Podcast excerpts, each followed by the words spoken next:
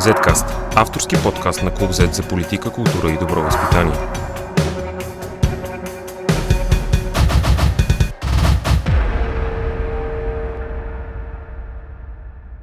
Здравейте!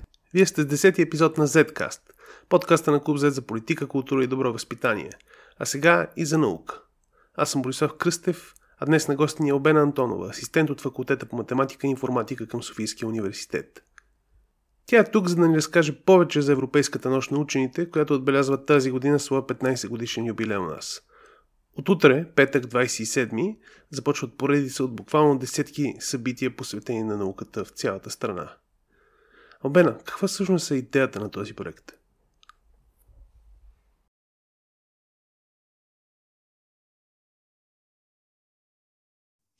Това е една много интересна инициатива на Европейската комисия, която е по линия на програмите към Science Society и програмите е, на Мария Водовска Кюри, които целят да популяризират ролята и професията на учените в обществото. Всъщност Европейската комисия регулярно организира такива конкурси за проекти и ние участваме много активно като, като Софийски университет и нашия екип. И целта ни е точно това да помагаме хората да разпознават какво е това наука, как се прави наука и колко интересна всъщност е професията на учените. Тоест, малко или много се опитваме да променим едни заложени стереотипи, така че Европейската нощ на учените всъщност е нашата крачка от страна на университетите към всички и нашата, нашите отворени врати към деца, към родителите, към, към учителите, нашата една много важна група, която се опитваме да спечелим. Какво е това науката, каква е ролята на науката и какво е значението на учените и за бъдещия ден. Тази година беше доста тежко да се организират събития, дори ограничени събития. Европейската нощ на учените се пада на 27-28 ноември така да се каже точно с началото на новите ограничителни мерки. Как ще се справите с този проблем, с всички логистични проблеми, свързани с пандемията? Ще има ли събития на живо всъщност? Този въпрос е много важен и интересен. Тази година за първи път от толкова много години правим абсолютно всичко онлайн. Целта ни е дори в тези трудни времена да бъдем близо до хората и да покажем университета отвътре. Ние ще имаме много събития на живо, но те, те ще бъдат излъчвани в реално време, т.е. няма да има нещо, което да се случва присъствено. Като цяло сме подготвили събития в няколко български града. Ще имаме събития в София, Пловдив, Русе, Бургас, Стара Загора, Варна, Шумен, Велико Търново, като се опитваме да направим от недостатъците предимства, а именно сега всеки от всякъде ще може да се включи и да следи както събитията на живо, така и записите, които са направени в различните градове.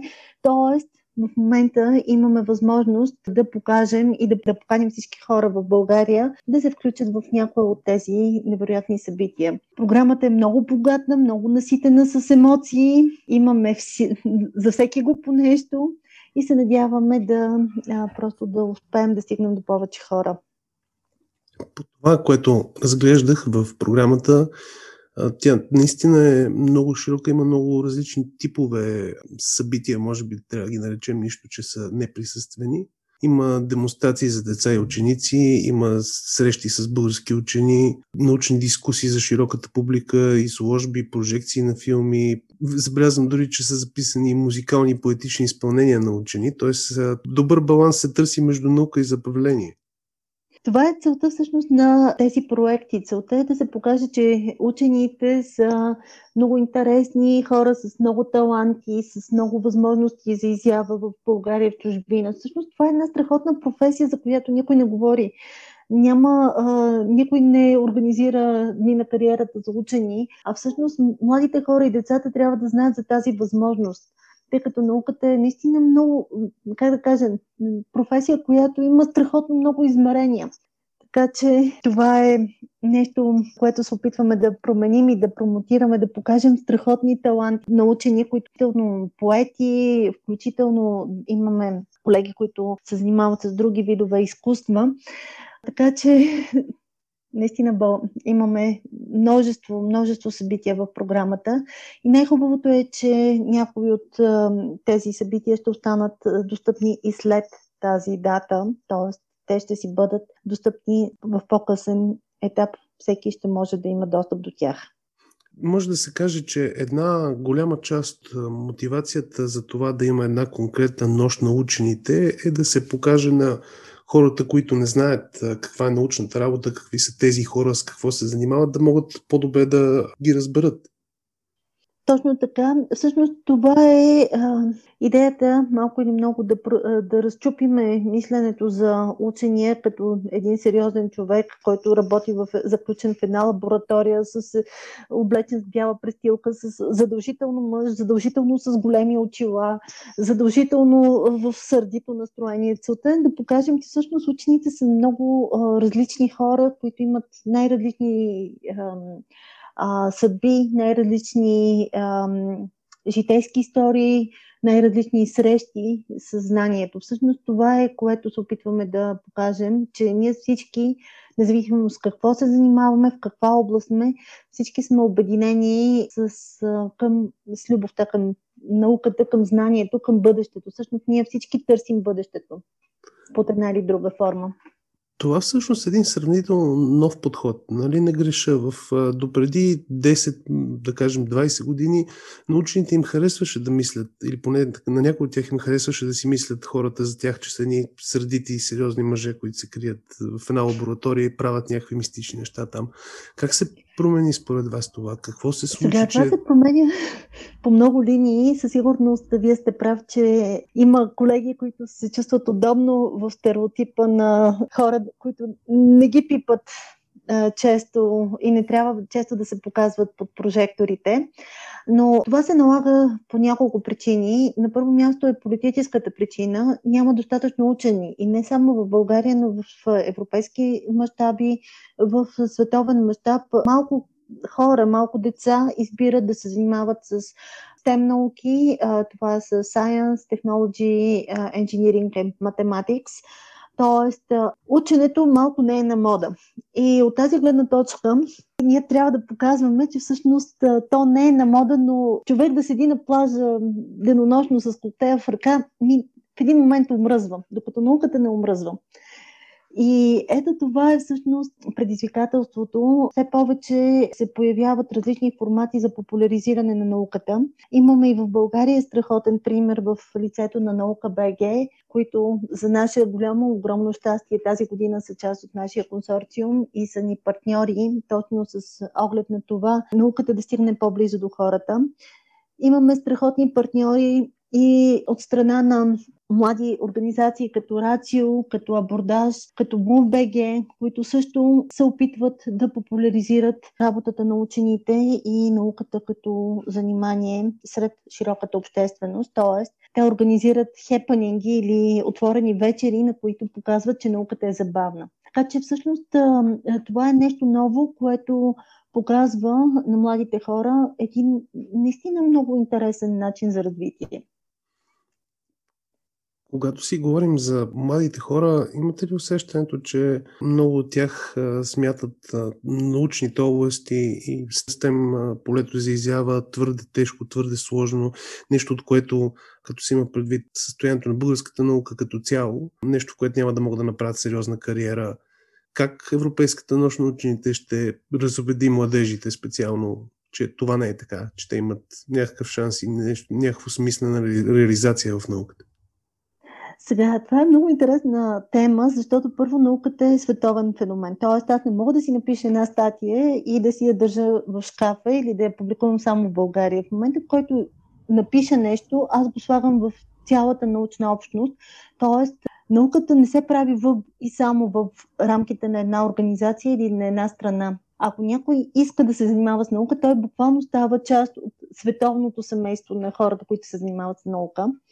Така че реализацията на учените а, е интересен въпрос. А, със сигурност а, а, научните институции, университетите, научните организации като БАН са консервативни институции. Там нещата се случват бавно, но пък всеки, който се занимава с наука, е част от един световен процес и всъщност може да работи навсякъде по света. Всъщност това е една много конвертируема професия, която не се осъзнава от нашите подрастващи до такава степен.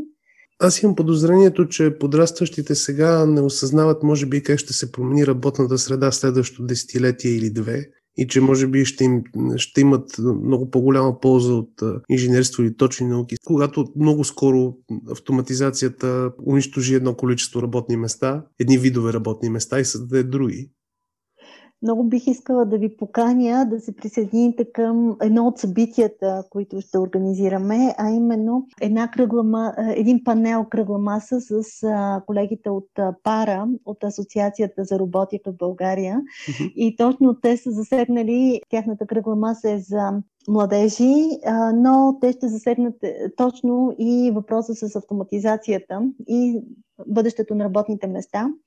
На много места ще се види в програмата на нощта на учените бъдещето на работните места. Ще говорим за роботика, ще говорим за автоматизация, но всъщност искреното ми мнение е, че в бъдеще изключително важни ще бъдат и хората, които се занимават с хуманитарни науки.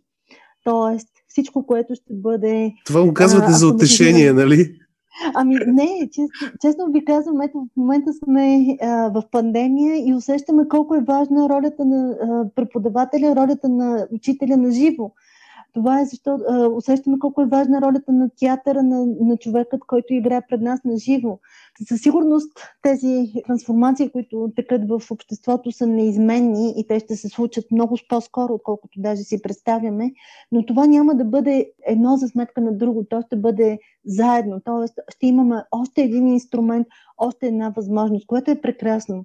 Просто моето лично мнение е, че това ще има един период на преориентация, на преболедуване, но после ще имаме много повече възможности. Въпросът е как ще изкараме и а, периода на адаптация и колко от а, специално наши, нашите сънародници ще се справят с това. Ами, това са сложни въпроси. Ние първо сега в момента тази година наистина не е така постави прекалено много въпроси, не само във връзка с нас, България, постави въпроси пред много държави, пред целия свят, на политическо, на економическо, на социално ниво. Тук наистина тази година е голямо изключение за световната история. Така че нямаме отговор за това колко бързо и колко лесно ще изкараме този период на адаптация.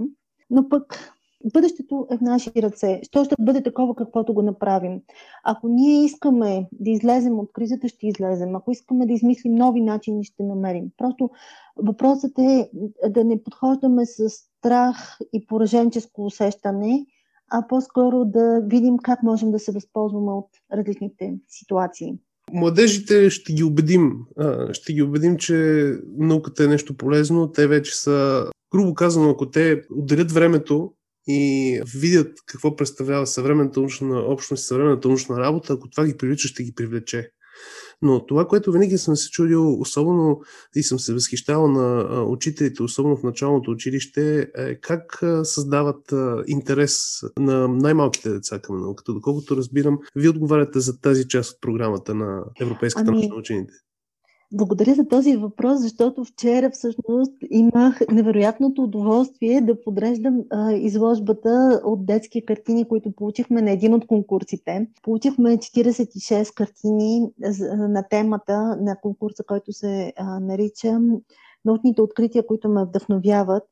И наистина, когато ние провокираме децата да мислят за наука, се изненадваме какво възприемат децата като наука. Получихме страхотно много картини за космоса. Тоест, децата са отворени към космоса, искат да пътуват в космоса, искат да виждат извънземни да, тези цивилизации, искат да осъществяват контакт децата са ориентирани към пътуването като цяло. Имаме ракети, влакове, коли, всякакви а, устройства, които пътуват. Но децата мислят и абстрактно, така че видяхме страхотни картини. Наистина, от нас зависи ние да преведем науката на език, който е достъпен и лесен за разбиране от всички, включително и от децата. Така че това е също е една от целите, които си поставяме в рамките на Европейската нощ на учените, да говорим за науката, така че всеки да се почувства уютно в този разговор всеки да се почувства част от него. Е, миналата година и по-миналата организирахме различни проучвания с децата, които бяха на място в сградата на ректората на Софийския университет. Бяхме пак подготвили страхотна програма. И зададахме въпроса на децата, кои са суперсилите на, на учените и получихме страхотни отговори. Учените в един момент те са представени като супергерои, които владеят математиката, владеят множество езици, владеят множество сили. А, тоест, а, провокирайки децата да мислят малко по-абстрактно за науката, те откриват, че това, което учат в училище, не е просто теория, а е нещо, което е свързано с живота, с нещата, които се случват в живота. Включително много се опитваме да работим и с учители, и тази програма, която сме създали, ще се опитаме максимално да я популяризираме сред учителите. Не е случайно сред нашите партньори тази година е и Националният център за повишаване на квалификацията на педагогическите специалисти към Министерството на образованието и науката, Синдикатът на българските учители, Съюз на учените в България, Имаме партньори Съюз на физиците в България. Тоест, това са колеги, организации, които се занимават с подготовка на учителите, с а, работа с учители, защото реално децата могат да бъдат запалени от, за науката от един човек, от този, който е най-близо до тях техния родител или техния, техния учител. Не случайно примерът на Теодоси Теодосиев, един учител, който може да възпита цяло поколение невероятни физици за България. Ето това е всъщност нещо, което ние се опитваме да правим, да променяме мисленето, да променяме стереотипите и да правим учителите супергерои. Ако учителите са супергерои, то децата ще станат страхотни. Ще се запалят страхотно по науката. Е, това мисля, че би било прекрасен завърших на днешния подкаст, но все пак ще повторя а, за който не е разбрал за събитието на 27 и 28 ноември, а, програмата може да намерите в сайта на наука БГ в детайли. Всички събития ще бъдат излъчвани онлайн, после ще могат да бъдат гледани онлайн. Нещо да забравям? Ами не, ще очакваме всички тази година онлайн, а се надяваме до година да имаме възможности да се видим на живо и да, а, така, да се ползваме от а, магията на живия контакт. Благодаря много на Обена Антонова за участието. И аз благодаря много на господин Кръстев.